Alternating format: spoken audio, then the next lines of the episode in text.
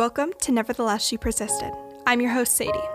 Every Friday, I post interviews about mental health, dialectical behavioral therapy, and teenage life. These episodes break down my mental health journey, teach skills to help you cope with life, and showcase testimonials from teens just like you. Whether you've struggled yourself or just want to improve your mental fitness, this podcast is your inspiration to live a life you love and keep persisting.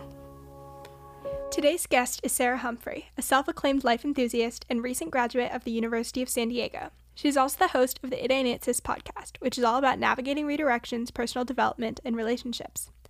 I invited her on the podcast to talk about her mental health journey and give her perspective on maintaining your mental health as a college student, her experience podcasting, and so much more. I hope you enjoy. Thank you so much for joining me on She Persisted today. Of course. Thank you so much for having me, Sadie. I'm just so excited to be on. Me too. Okay, so I wanted to start our episode by hearing your mental health story. So, starting with your teenage years, what was your journey with your mental health? Well, mental health for me is something that I've kind of always struggled with mm-hmm. to a mm-hmm. certain extent. When I was younger, especially in sixth grade, I was bullied a lot. Mm-hmm. And that's kind of when I started to notice I was struggling to be a little bit more happy mm-hmm. compared mm-hmm. to the other kids. And growing up, I also would go to sometimes psychologists because I do have learning disabilities. Mm-hmm. And my psychologist would always tell me, she's like, you are a little bit more anxious than the normal child. Yeah. So I've always, since I was six, I think is when they first diagnosed me as anxious or having anxiety disorder. And so it's just something always I've dealt with. But, you know, as you kind of go on and go through life, things happen that kind of, I think, trigger your mental health. And so when I was 13 was when kind of like my depression and anxiety started to get really bad. Mm-hmm. And then I was able to switch schools. So the bullying was able to stop, which was great. Mm-hmm. But also, then kind of going into high school, that's when I started to really struggle with, I guess, body dysmorphia and mm-hmm. body insecurity which I know a lot of um, girls do yeah. these days. It's so easy to um, struggle with that kind of thing, especially with social media. Definitely. It's, it's a thing that, I mean, we see all these girls, all these gorgeous girls who are very skinny, mm-hmm. but they mm-hmm. don't, we don't see a wide variety of many different body types. Yeah. And so I really took that to heart and I really struggled, I would say, from the time I was 16 to about 20 years old. I'm 23 now, mm-hmm. um, but 16 to 20 was a time that I really just struggled with my eating disorder. And mm-hmm. then on mm-hmm. top of that, when you are just so, I guess, consumed by the thoughts yeah, um, yeah. that you have, then, you know, that triggers a lot of your anxiety and depression. Mm-hmm. And luckily, I was able to get a lot of help and kind of push through that. And now I'm kind of here on the other side. Yeah. And even though I still do struggle with, you know, anxiety mm-hmm. daily, I'm able to cope with it just due to like the therapy I've been mm-hmm. through. So that's just that's like amazing. a little bit. Thank you. Yeah, that's just like a little bit in a nutshell of mm-hmm. my mental health journey. Yeah. So touching back on like the body dysmorphia and eating disorder kind of stuff, that's something that I've struggled with a lot. And it's definitely hard to find a good balance with of being healthy, but not letting it become obsessive. I'm someone where I'm either like, I'm just not going to pay attention to it at all because that's easier, or I like kind of go down the path of being more obsessive or more anxious about what I'm intaking and how healthy I'm eating. So, what have you found to be effective to stay healthy but not become super obsessive with eating and body image and all of that? Yeah, I'm glad that you asked that question because it is very difficult to really fight those obsessive thoughts, mm-hmm. especially just for like my personality type. Mm-hmm. I am very controlling. Yeah, um, yeah, me um, too. Yes. So I think, especially people with those personality types, it is easier for you to kind of fall into mm. i guess the mindset of having an eating disorder not to say that everyone yeah. who is very controlling will fall into that mindset mm-hmm. but it is definitely easier it's a more slippery and, slope for sure yeah exactly so i would say just over the years what i've really taught myself is that it is okay to eat the cupcake if you really, Mhm. really want one. It is okay to, I guess, you know, just eat what you want and sometimes overeat, and that's Mhm. okay. Don't do it all the time, Yeah, but yeah. you know, it's all about a balance. But one thing I actually would say that really helped me with kind of learning balance and not being so obsessive with everything Mhm. that I kind of do in life is I went to Italy actually during my junior year. It was during my fall semester. Mhm. And during that time, I was really struggling with body dysmorphia too. I Mhm. was really nervous about going because, I mean, when you think Italy, you just think carbs, Yes. wine, yes. out late at night. mhm. And I'm thinking here in the back of my mind, I'm like, oh, that does not It's sound not good to your waistline. Yeah, yeah, yeah and I was like, okay, how is this going to work? And I was really, just really nervous about going, but kind of going there really showed me that, you know what? You can sometimes indulge. You can have that gelato. You can have some wine. You can Mhm. eat pasta, pizza, or whatever. And you're still not going to like gain 5 billion pounds like I tell myself in my head. yeah. So I really kind of learned balance in going to Italy. And that's just one thing I just, I guess, overall now understand that, you know what, you can live a balanced life Mhm. um, when it comes to just being healthy and even going back to like body dysmorphia. I think that really helped me once I learned that no, you can live a balanced life in terms of your eating and exercise Mhm. habits. And that really, I think, shaped how I viewed my body in turn Yeah, because yeah. now I'm understanding, okay, what I do, it doesn't as affects me as much as I think it make does. it out to be. if that makes sense. Definitely. It's the same thing for me. I was always once I got into more therapy, I learned that I'm always my my own worst enemy and I make things out so much worse than they actually are, whether it's with eating or with how other people will perceive me or um, just standards for myself. Like I put it so much worse than it is in reality. And so it's definitely important to take that step back and be like, okay, it's really not that bad. Like checking the facts, what is actually going to happen and kind of go easy on yourself, even though that's really, really difficult to do sometimes. Yeah, no, exactly. And I liked how you touched on kind of just checking the facts. Mm-hmm. because I think so often we are given so much information Yeah. in this time, especially on social media. Mhm. A lot of it isn't accurate. A lot of these people who claim to be health experts, and while there is probably some truth in Yeah. everything someone says, it's not all truth. And I think it's so easy to remember or to sorry, it's so easy to forget that Yeah. these people giving advice are only people and they don't have it all figured out. And Mhm. sometimes when you are a person who is insecure about their body and then you see someone on the internet who has those six packs that Yeah, you've always yeah. wanted, it's so easy to be like, oh, but they must know. They, They must be correct. Yeah. Mhm. Mhm. exactly they must know but you have to like take a step back and be like wait maybe they were honestly just blessed with that body Mhm. and maybe yes they do put in the hard work and they do eat healthy but at the end of the day like a lot of it comes down to genetics Mhm. and we just need to learn to be okay with that because Yeah. at the end of the day we need to kind of glorify every kind of body shape because it is such a terrible thought to just glorify one body. Mhm. And I think we find so much freedom in just letting that idea go that there is one perfect body type. Yeah, yeah. And you can really just find peace within that. Yeah, and it's also like when you go and you look at someone who seems to have it all together as far as their health and their body image, what works for them may not work for you. And I think that that gets Mhm. lost a lot that again, it's down to genetics and we don't have the same genetics as the next person. So what's so effective for them is almost guaranteed to not be as effective or impact you differently than it does for them and that's that's definitely hard to remember because they it's advertised as like the fix all and it's 100% um gonna work and stuff like that and it's just not always the case but yeah I know. And then, like, even when we get these advertisements for these skinny teas, I'm Mhm. sure everyone's seen them Mhm. and they claim, oh, it's a fix all, or this diet Mhm. pill is, you know, it'll flatten your tummy in one and- day. yeah in one in one day and i'm like that's not how it works yeah, yeah. sorry No, you're good.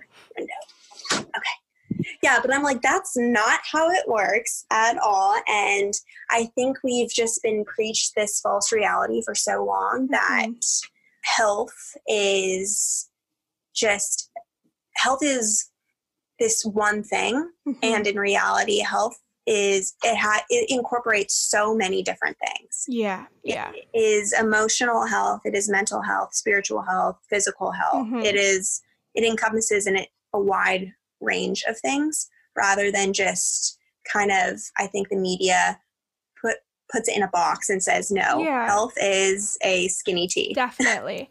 And I think one of the most amazing things about your mental health is once you get that on track and in place, your mental health to maintain that, you have to be physically healthy. You have to be eating regularly and exercising and having positive relationships. There's all these little things that need to be maintained for you to feel happy and joyful and have your mental health be thriving. And so once you get to that place, everything can kind of fall into place behind that. So that's something I love so much about working on your mental health is that it is such an abstract and broad concept but it does really encompass all these other anxieties and worries that you have as well because there's so many things you have to work on and maintain to be healthy mentally. No, exactly. And just, I think a lot of people think working on their mental health is telling yourself, oh, I'm happy, mm-hmm. and just trying to achieve a certain level of happiness. I think that's what a lot of people think mental health is. And I completely disagree because I Mhm. think it is so important to feel all of those emotions Yeah. because when we neglect i guess the different trials that we go through in life whether it be just i guess like a breakup or a Mhm. loss or you even failed a test or you didn't get the job you wanted all Mhm. of those things i think a lot of people think mental health is kind of going through those things and being like yeah that happened but it's okay Mhm. and I am a firm believer that you can kind of feel those emotions and Yeah, you can throw yourself like a little pity party for all the time. a couple minutes, but then you have to get over it, is the point. yes. You can't live in that pity party Mhm. because that's when, you know, you get depressed and you get anxious and you Mm-hmm. get just kind of in the mindset of, why is this all happening to me? Totally. but I think it's so important just on everyone's mental health journey that you really you really just embrace all of the emotions that you're feeling regardless Mhm. um, of what you're feeling because every feeling that you have is valid not Mhm. everyone will understand it but Yeah. at the end of the day um, what you're feeling is valid and it's okay Yeah, and when you're not attending to those emotions like sadness or grief or anger, whatever it is, if you're just ignoring them, you're saying, you know what? No, I'm happy. Like, I love my life. This is good. It's just going to build up and compound more and more. And then you're not able to cope with it. So, when you're attending to these different things you're experiencing as they arise, it's so much easier to cope than when they become so overwhelming and you're like, I don't know how to deal with this. like, I've never felt an emotion this strong before and you just don't know how to go forward. Exactly. And that's what I kind of noticed with a lot of people kind of close to me, even where they just kind of bottle it up Mhm. um, inside and they say constantly, It's okay. I'm Yeah, fine. no, it's yeah. all okay. Mhm. And yes, it is good to constantly give yourself pep talks and being like, I got this, it's fine. But one thing I've also noticed is they don't really open up. And being vulnerable is so incredibly important Yes. because that's how you kind of really release your emotions. Mhm. And there is a quote that I saw today. I was, I'm actually reading a great book. It's called Power to Persevere. Mm. I interviewed actually the author recently That's on awesome. my podcast.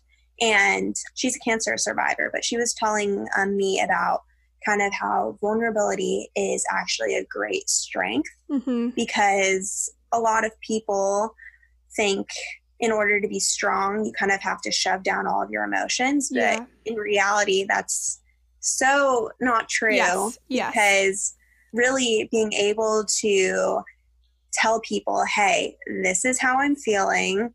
I'm Mhm. sad, I'm happy, I'm anxious, I'm Mhm. whatever. That takes a lot of emotional strength to do. Mhm. And I think when you're able to be vulnerable is when you're able to properly have emotional release. And Yes. when you don't have emotional release, that's when you get just the sudden outcries and yeah, kind yeah. of like the little temper tantrums that, you know, they of just think like blows up and you're like, I don't know what to do with it. Yeah. Yeah, exactly. It's so funny because I think toddlers are known to have a lot of like temper tantrums. Mhm. But in reality, like you can kind of see that in adults All too. Like, yeah, sure, they're not on the floor crying. I Mhm. mean, maybe they are. I mean, we've all been there at yes. some point. Yes.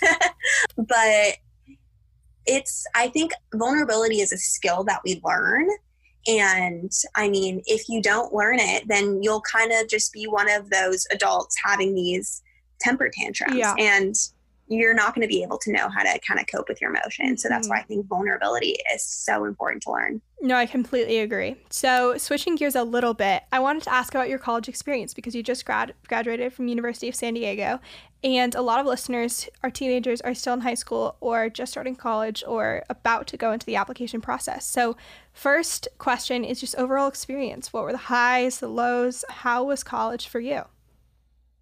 Well, overall, I would say I really loved college. I Mhm. had mentioned earlier that I was bullied, and I was also bullied um, a lot in high school too. Mm-hmm.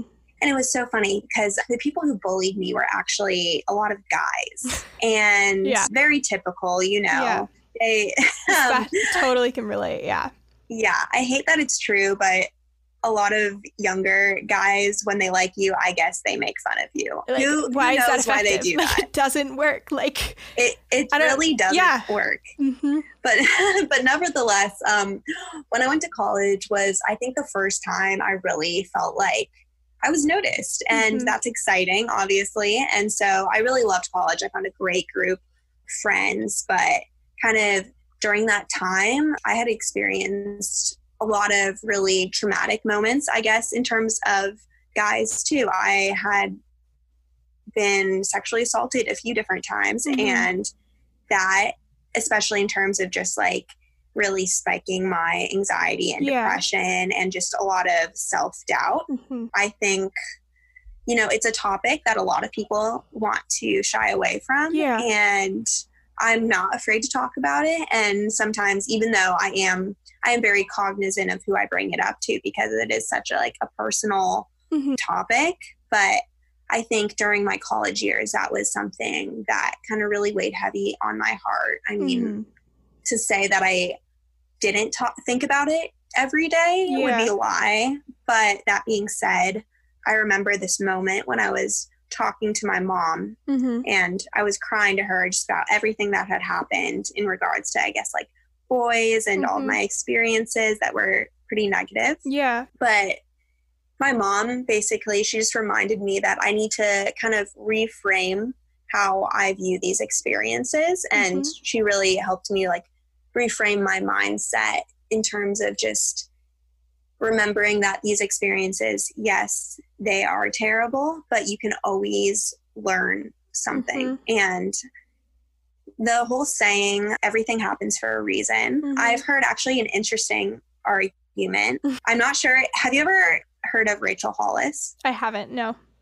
okay she's one of my idols honestly she Mhm. wrote a book girl wash your face Okay. if you haven't read it i would highly su- suggest to read it I definitely will. but she was talking about how she had gone through a really traumatic experience in her childhood and the whole um, idea around like everything happens for a reason Mhm. she didn't like that idea because she's like there is sometimes no reason why people go through terrible experiences There is Mhm. no reason but she kind of shifted her perspective and says okay maybe everything doesn't happen for a reason but everything happens for a purpose Mhm. and when I started kind of thinking about just my past experiences with like my eating disorder, depression, anxiety, and sexual assault, and all of those things, they can really be deemed as negative. And Mhm. yes, they are, but I'm a firm believer that everything happens for a purpose. And now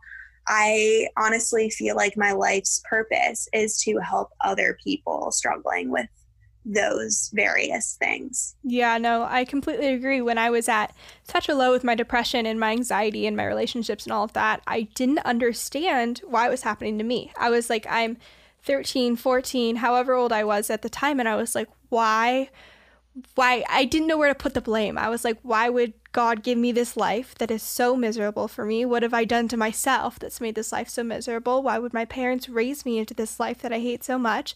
Like, I just didn't know why or where to shove this anger and resentment and all of this. And I did not see a reason. I didn't see a purpose in it. And it took years. It took probably four years for me to be like, okay, I've gotten past this really low low that I've experienced in my life. And I, similar to you, see this purpose of, I've been where these other teenagers have been and had a re- really unique insight into what they've gone through. And I can, through the podcast and hopefully later on in life, help them through that and help others who have struggled with their mental health. But it took coming out of that low and having that different vantage point to see that purpose. And so, to anyone who hasn't gotten to that point yet or is still at that low and doesn't see the purpose, it's it's definitely fair to not to not feel like there's a reason and to not feel like there's a purpose because sometimes it takes time to be able to get to that vantage point where you can look back at it and really see the benefits to what you've gone through.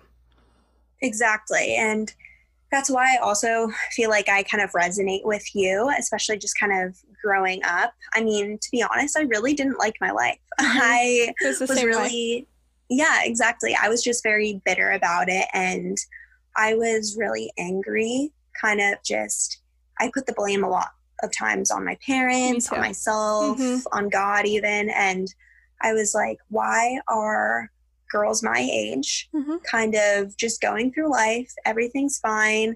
They can go to soccer practice yeah. and they can kind of eat whatever they want, or they can just even be happy. They don't yeah. even have to try mm-hmm. to be happy. Mm-hmm. And I really kind of was bitter about that for a long time. Mm-hmm. And it's hard, especially when you are younger, going through those things and then seeing everyone around you. They kind of talk a lot about, I know just a lot of adults talk about how childhood you have a lot of kind of innocence and mm-hmm. a lot of adults think children are, I guess, naive. Mm-hmm. But I completely disagree. Sometimes I think children, I mean, are some of the most wise people I know. Mm-hmm. And just even what you were saying about experiencing those lows at 13. Mm-hmm. And I completely understand. Like, I firmly, like, I say this all the time, not all the time, but when I tell people my story, I firmly believe that. I mean, my rock bottom, I've hit it probably like three different times in my life, but mm-hmm. the first time was when I was 17 years old. Yeah. And yeah. people are like, oh, mm-hmm. usually, yeah. I guess the 35 year olds, they'll hit rock bottom. Mm-hmm. And I'm like, no, just because I'm young doesn't mean I can't yeah. still experience these things. And I was bitter for kind of everything, or I was bitter with everything that was like happening in my life, just that I had experienced so much pain, but just really being able to really shift my mindset yeah and understand that okay i did experience all of these things at a very young age mm-hmm. But now I'm kind of shifting my mindset to being like, okay, well, this is kind of great for me because now I can really just go after what I'm passionate about, and that is helping children yeah. um, who are going through certain situations. Now I can go after that mm-hmm. when I'm still young and I still kind of get it and i am still their age. Yeah. So and that, it's it's like a gift like a kind of way. because you don't have to go through this giant journey of self-discovery and learning how to cope with your life because you already know how. So once you get into living your real life without your parents there to support you, without this world you've grown up and known, once you're thrown into the deep end again at 30, 35 and you're like where did my life go? You already know how to cope with that because you you haven't built your life to one that you slowly learn to hate because you like for me I know I can't do that. Like I will get so depressed so quickly. I'm like I have to be living a life I love or I just mentally can't handle it. And so when those lows come, when those stressors come, I know how to cope with it. And I'm so lucky to be able to have done that at such a young age. And so it doesn't get lost on me that it was not a normal path and that I, I had so much anger and resentment that I went through so much pain at an early age. But it's it's a really cool thing as well to know that you've you've learned how to live your life and cope with your life at an early age and you can you can go through the rest of your life still learning and adapting but you know how to manage it and you you have those skills. Exactly. And I think that's something I think that really breaks my heart though that mm-hmm. a lot mm-hmm. of younger people don't have these tools of how to manage yeah whether it be like depression anxiety frustration or anger mm-hmm. and all the above i think a lot of people they just don't know how to cope with it and that could be because they don't have the funds to get therapy mm-hmm. or they are surrounded by family mm-hmm. members. Mm-hmm. Yeah, a lot of times, I mean, it is super expensive. And that's why I'm very grateful that, you know, my parents were very supportive mm-hmm. of me mm-hmm. kind of going through therapy and getting the help that I needed. But I think one thing that everyone can do is read books because there are mm-hmm. so many books that it's like free therapy. Yes. There are so yes. many books that really tell you how to cope with your emotions. Mm-hmm. And I think we as like a society should be really kind of instilling that into our children at a young age and adding it to our educational mm-hmm. education system because a lot of times you know we don't we don't have i guess the proper education in terms of how to fight those thoughts when mm-hmm. you are feeling really down on yourself or mm-hmm. how to even think positively about your body and how to have healthy relationships. I think yeah. that's a really big one and healthy relationships with yourself. Mm-hmm. And even relationally, how do you practice empathy? How do you validate? Like, we are going through like the Black Lives Matter movement right now, and there's so many people that don't know how to say, I see you, I hear you, and I I know that I haven't been through the same thing. Like that's something that people are having to learn at this point in their lives. And so another thing that kids at that young age they innately know how to do. They know how to connect and express joy and love and care towards their peers. And we lose that as we grow up because as a society we're not we're not using those skills. We're not using validation. We're not using empathy and we're not using kindness as much as we could. And so i think I think there's a lot of value that could be given to kids if we just encourage those skills, if we encourage the emotional coping and relationally being effective at a younger age. Exactly. And I think a lot of people, the reason why they have a, such a hard time with validating people's mm-hmm. feelings is because we are often taught that we are right. And yes. I And it's think, good to be right. We're taught that if we're wrong, it's a mistake and it's a weakness. Yes. Yes, exactly. And I think we really need to switch the narrative on that one because it's okay if you're wrong. You need to fess up because we all make mistakes. And I really hate the word failure because mm-hmm.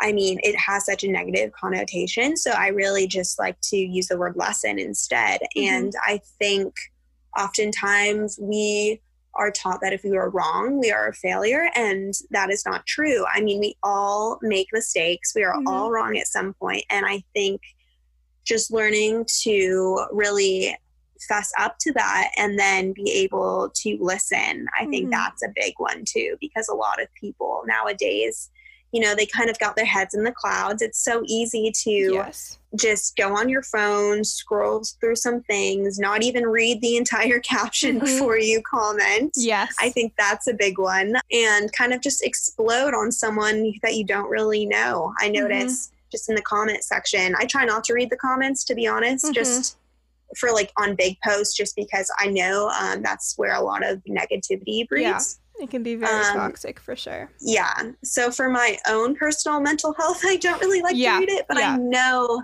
um, that a lot of people just don't even take the time to hear someone out and understand their point of view and understand that you know we all have different lived mm-hmm. experiences mm-hmm. and yeah, it can be hard to sometimes understand what someone's been through if you haven't yes. been through it. Mm-hmm. And sometimes I think that's the most important thing, too, that we all just have to realize that we're not always going to understand people. We're not always going to get along, but we should always respect people and mm-hmm.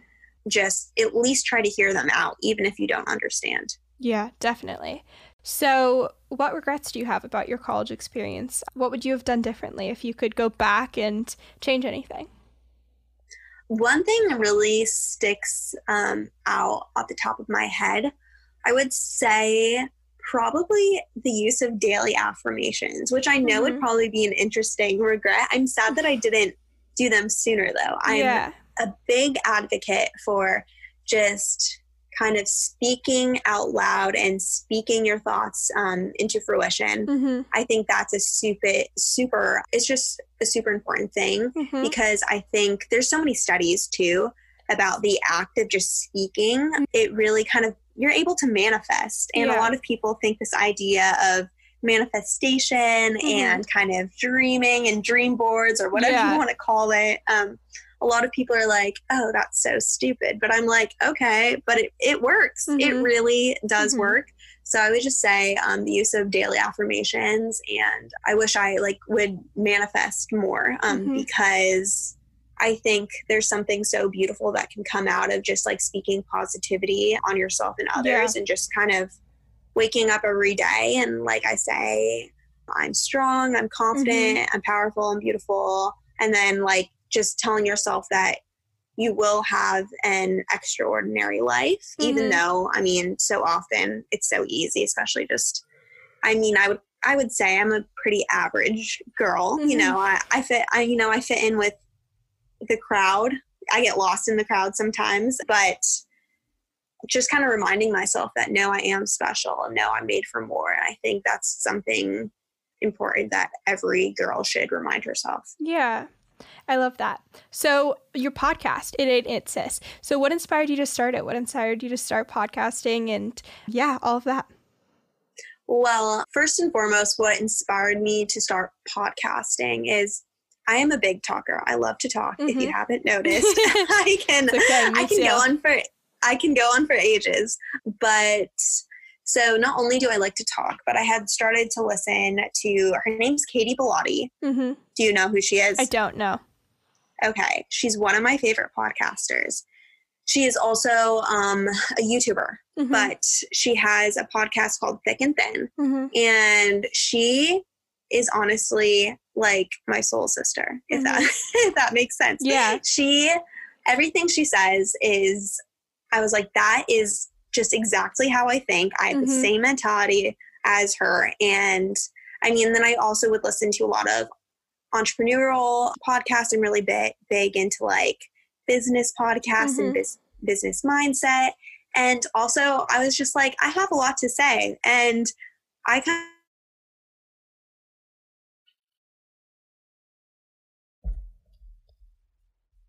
and I think that's just kind of what I wanted to do. I wanted Oh, you to broke create up. a. Oh, Sorry. you did, I did. Yes. Where did I stop?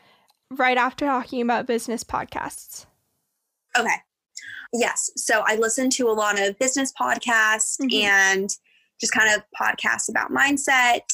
Mhm. And I was like, okay, if these people can do it, why can't I? I think we all have a story to tell.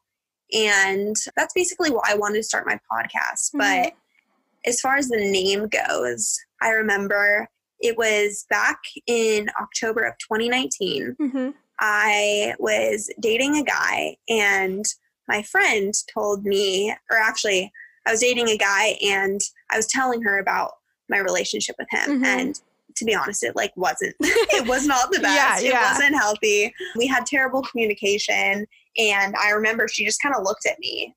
And then she was like, "It ain't it, sis," Mhm. and that's how I got the name because that it. just really stuck with me. And I was like, "Yeah, this this isn't it." Mhm. And I kind of apply that to my podcast and I really focus on kind of the different redirections and like pivots that we all have in life Mhm. because I mean, regardless of who you are, we all have like one thing, at least one thing. I Mhm. mean, granted, a lot of people have more than one thing, Yes.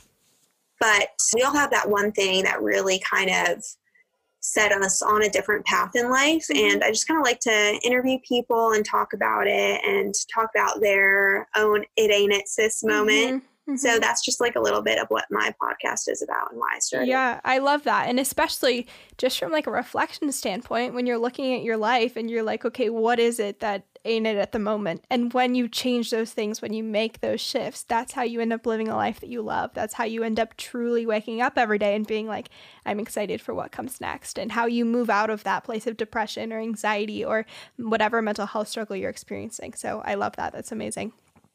Yeah. And so I think it is like super important to just kind of always remember to shift your mindset when you are finding yourself in like a really Mhm. negative place and realizing that, you know what, you are going to make mistakes mm-hmm. as you go out go throughout life mm-hmm. um, even when you're 85 you're going to be yes. making mistakes mm-hmm. and you're going to be like oh, why did i do that why did i say that yes yes to so and so and i think i just want my platform to be a place where people can come and just really just be themselves and mm-hmm. hear words that are encouraging and know that they're not alone mm-hmm. and that um, change is possible even when you feel like it, you're in the pits yes. and mm-hmm. are like, gosh, where has my life gone to? Mm-hmm. But that's what I want really people to understand that shifting your mindset, anyone can do it. And I think it's just such a super important skill that we all should kind of implement into our life.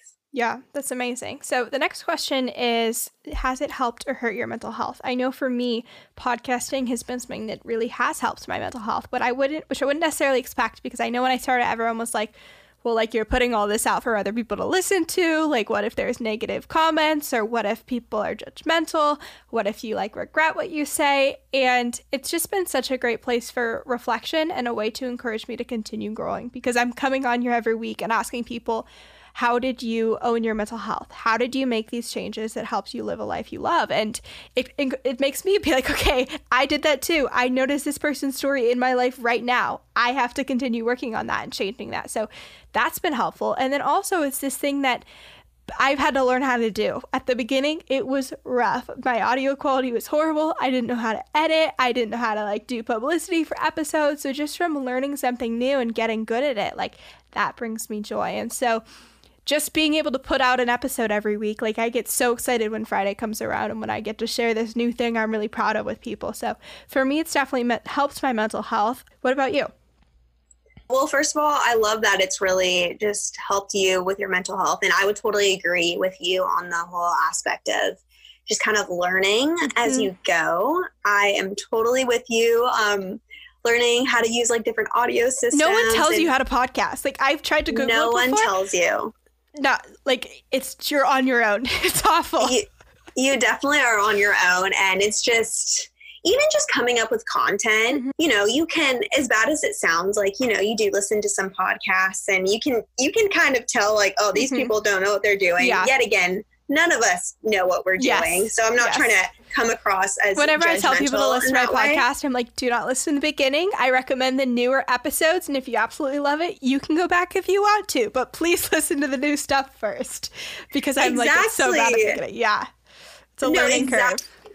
Oh, it, it, definitely is, and ugh, I'm so embarrassed by some of my new ones, but I keep them up because I just want to be like, okay, if they if they are a true fan mm-hmm. they will listen to the first ones and not judge me but mm-hmm. then they'll also listen to my newer ones yes. and they'll they'll be like wow so much of an improvement mm-hmm. mm-hmm. but in terms of i guess helping my mental health and everything i really find it therapeutic mm-hmm. and like kind of like just cathartic for like or i find it cathartic by kind of just putting my thoughts out in the open mm-hmm. and really just expressing what I think. And one thing I did struggle with though in the beginning was just what would people think of me? Yes. And to be honest, I started my podcast in January of 2020, so mm-hmm. about six months ago. Mm-hmm. And not gonna lie, quarantine really helped with the aspect of like, what will people think of me? Mm-hmm. Because mm-hmm. it's funny, like, anyone yeah, I don't have to see mm-hmm. anyone. and I mean, I can really just, it really helped me kind of shut out the different voices, mm-hmm. um, especially if they were people who would kind of give me kind of negative comments. Yes. And I have been able to kind of develop a mindset where it's like, no, I am passionate about this. I really like what I kind of produce and am putting out. Mm-hmm. And at the end of the day, like you just have to remember that uh, like or for any podcaster you just kind of have to remember like know what you're doing it's helping people mm-hmm. it's encouraging people it's entertaining people all of that and so that's what i just kind of like remind myself and that the people who are giving you negative comments mm-hmm. they don't you don't need to pay yes. any attention to them because they definitely don't help your mental health exactly exactly and i think one of the great things about podcasting itself is it's not a very crowded platform yet it's not like if you get on tiktok again not as crowded of a platform. A lot of people just consume instead of creating, but you'll find people in your contacts. You'll find people that you know. Podcasting, there's no like, oh, let me look up their phone number and you automatically hear their podcast. I started my podcast a year ago this month and didn't tell anyone in my circle, aside from my family and close friends, for a year. And so I was putting this podcast out to people that were struggling with their mental health and parents of teens and my target audience. And I was able to find my voice without anyone coming across it, which was honestly great because it's again, it's not a super crowded audience, and you have the freedom to have this learning curve and be able to really hone in on your purpose and what you want to get across with that podcast before you have to tell everyone about it if that's what you want to do. And so during quarantine also I got to a point where I was like I'm I'm really proud of this. Like this is really cool what I'm doing and so I did share it with I shared it on my Instagram and shared it with all my friends and people I would go to school with and all of that and there was positive responses for sure, but it was nice to be able to have that first year when no one was listening. When it was like okay, I got like 5 listens today like it was all me, but like I still did the episode. And so it's nice to be able to not have that full audience on you to see again, like as you learn those lessons and as you go through that learning curve, you have the freedom to make those mistakes and and really hone in on your voice before you can be like, okay, I'm really proud of this, go listen and all of that. But yeah. No, no, no, exactly. And I mean, first of all, congratulations Thank on you. one year of podcasting. Thank that is you. super impressive. and I love your podcast. That's when I like I first I don't know how I even found you. I think I found you on Instagram mm-hmm. and then I saw one of your posts and I was like, "Oh, I'll take a listen." Mm-hmm. But yeah, it is kind of just nice to really sometimes not hide mm-hmm. because mm-hmm. I don't like to use that word, but just kind of go in the background mm-hmm. or, for a hot or minute. Or being like a really... really... select corner of your audience yes. outside of the people that you would normally connect with. It's it's really exactly cool. because it's nice because sometimes I think when we are in just a circle of people that we know so well mm-hmm. that we have this idea in our head that okay we have to act this way because mm-hmm. this is how they know us. And like for me and, like a perfectionist is like it has to be perfect. I have to be 100% proud of what i'm putting forward and there can't be any mistakes and so it's it's like that freedom of okay it's not all this judgment. They don't have to yes. see me in this light yet. It's it's awesome. Yeah no exactly. And just like like you said about kind of being a perfectionist and everything and like I, I understand that too and i initially didn't really tell many people that i was having a podcast because mm-hmm.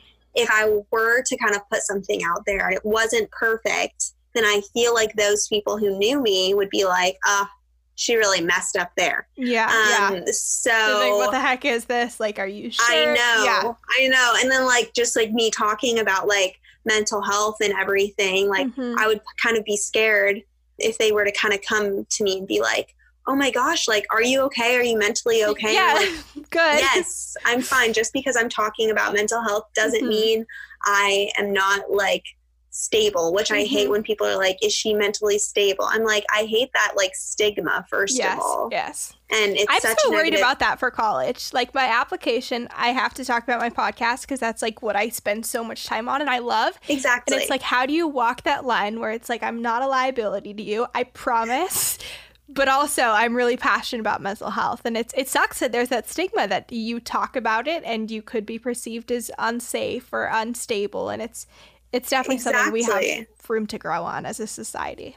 Oh, we definitely have room to grow on it too. But that's actually what I talked about in my college application. Mm-hmm. Um, I talked about for my main essay.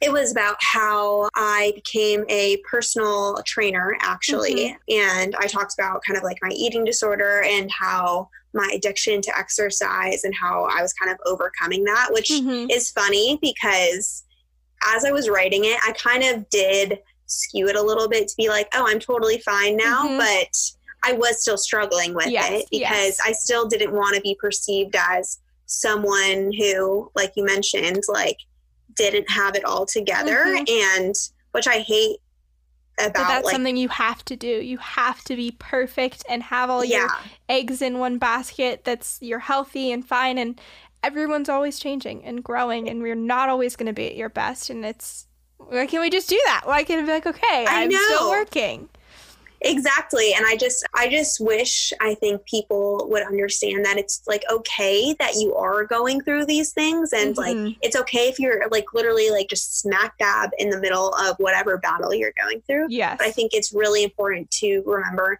as long as you have a really good support system, mm-hmm. that's really all that matters. And people shouldn't question then, oh, is she okay? Is she fine? At the end of the day, I'm I'm a firm believer if you're not dead, God's not done.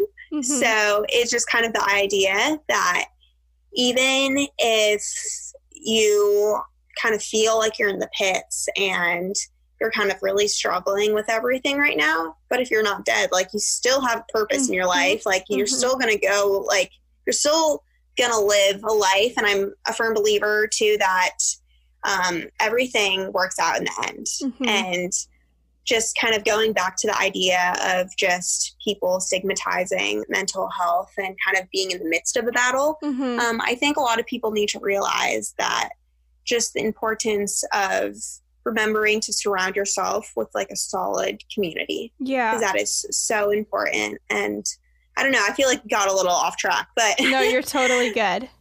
yeah, but yeah. But I mean, overall, I think that's just super important. Community is mm-hmm. everything mm-hmm. at the end of the day. Mm-hmm. And I think while you were saying that that it's not the end and that things happen and when you can be at that low and that everything works out, you also have so much power and you have so much control. And especially me, someone who feels good about their mental health now, I've been seeing all these like posts on Instagram where it's like one or maybe it's on TikTok where it's like one day your life will flash before your eyes, make sure it's worth it to watch. And you, people are always like, well, if you had like one last day to live, like would you be happy with the life you've led so far? And it's like that idea of like life is so precious and it's really hard to see that when you're struggling. But when you're at a point where you can make those changes to live that life you love, what do you want to be different? What would make you so immensely happy that you would have no regrets and that you would look back on everything like, wow, like I, I, I love my life and I'm so happy with the way I lived it. But yeah, that's something for me that I've been thinking about recently. I'm like, okay, I have one more year at home until I go off to college and what do I what do I want to do now? So that once I'm away from home and I never move back because my parents are all have always been like once you go to college you don't come back you're out of the house at 18 like so what do I want to do where I won't have those regrets and I won't be like I wish that I would have done this differently and stuff but yeah. Yeah no I think it is it can be really stressful too when you think about okay, how do I want to live my life? Because mm-hmm. you can mm-hmm. live your life in so many different ways. Yes. And it's, it's so abstract and overwhelming and such a big concept for sure. Yes. But I think at the end of the day, it can be a really, really scary idea. But then also, you kind of have to remind yourself and take a step back and realize, okay, it doesn't have to be as scary mm-hmm. as everyone makes it out to be. Mm-hmm. And I think one great way is to really just disconnect and really spend time with yourself mm-hmm. and kind of research kind of the life that you want to live. Yes. And it's kind of like a bucket list. I love that idea. Not necessarily as like jump out of a plane, let's go skydiving, like visit these 20 countries, but like what would your life look like if you truly loved it? Like which would you have a supportive group of friends? What would your relationship with your family be like? What routine would you have in place? Like these little things, like would you go on a walk in the morning with your dog every day. Like, what are these little things that would bring you joy throughout the day? And how can you make those little steps and check off one more item to get to that life worth living that you love? Exactly. And I think a lot of people think like when you're creating the life that you want, mm-hmm. they put a lot of things in it. So they put like, okay, I'm going to travel to this country mm-hmm. and I'm going to live in this type of house and I'm going to have this type of job. Mm-hmm. But I think I'm gonna be like in this relationship. I'm gonna yes. be this many years old. Like it's yes, yeah. I'm gonna get married at this mm-hmm. age. I'm gonna have this many kids, and I think like yes, those are all great things to strive for and mm-hmm. want, and there's nothing wrong with it because I mean we all want to live like a certain life, but yes. I think at the end of the day, we have to put those things that we want secondary to our mental health because I think mm-hmm. the most important thing is okay, what kind of relationship do I want to have with myself? Mm-hmm. What kind of and what kind of relationship do I want to have with others? Because yeah. at the end of the day, your relationships that you have with people that really dictates how you feel, how you view your view yourself, how you view others. Mm-hmm. And I think just creating strong relationships with not only yourself, obviously, mm-hmm. but with others. I think that should be something that we all strive for first and foremost. Totally. And then those great other aspirations in life, they can follow, but then they can follow because you're going to be in such a healthy mindset mm-hmm. that you're able to actually achieve those things and not feel like burdened down by life. Mm-hmm. Yeah. It's definitely, again, the idea that once you take control of your mental health and focus on that first, everything else kind of falls into place. And it, your life kind of turns into something that you look forward to and that you love and that you really feel confident about for sure. So, any last advice before we wrap up? Hmm. Well, I, well, as much as I would love to just kind of say a whole 20 minute spiel of advice, because that's definitely something I could do, I would say, first and foremost, number one, with for anyone struggling, I guess, with mental health, whether it be an eating disorder, anxiety, depression, and for anyone who feels really, really alone. Mm-hmm. First of all, it's so cliche, I know, but you are definitely not alone. Mm-hmm. Just knowing that. And I would say my biggest advice too is for anyone struggling in that respect. Um, really just be selfish and focus on yourself. And sometimes I think so often we need to live our life for others. And even when we don't think we believe that, we act like it. Mm-hmm. And we are so, I think, consumed sometimes with what people really think of us. And they say, like, people think, oh, if I go to therapy, like, they're all going to think I'm, you know, crazy mm-hmm. and they're going to think I, you know, I don't know. They're, people are going to have their thoughts. Yeah. And I think my biggest piece of advice is kind of be selfish in a way. Mm-hmm. Really sit with yourself and take time to just invest in yourself because at the end of the day, you are the only one you have on this earth. I mean, they say you're born with yourself and you die with yourself. Mm-hmm. And it kind of sounds morbid, but I mean, it is true. Mm-hmm. And so I think really focusing on the relationship that you have with yourself and I mean, if you are kind of spiritual, focus on that spiritual aspect. And if you really need to focus on your kind of emotional aspect, focus on that too. And just mm-hmm. kind of understanding that mental health, it, encompass, it, it encompasses a lot of things. Mm-hmm. It encompasses kind of physical health, mental health, emotional health, and spiritual health. I mean, mm-hmm. there's so many things that go into helping you live a mm-hmm. happy and fulfilled life. And yeah. I think just kind of really being able to sit with yourself and knowing that you can spend time with yourself and just pouring into those different areas of your life, I would mm-hmm. say is the most important thing. I love that. Well, thank you so much for coming on the podcast and sitting down to talk with me. I can't wait for everyone to listen to it.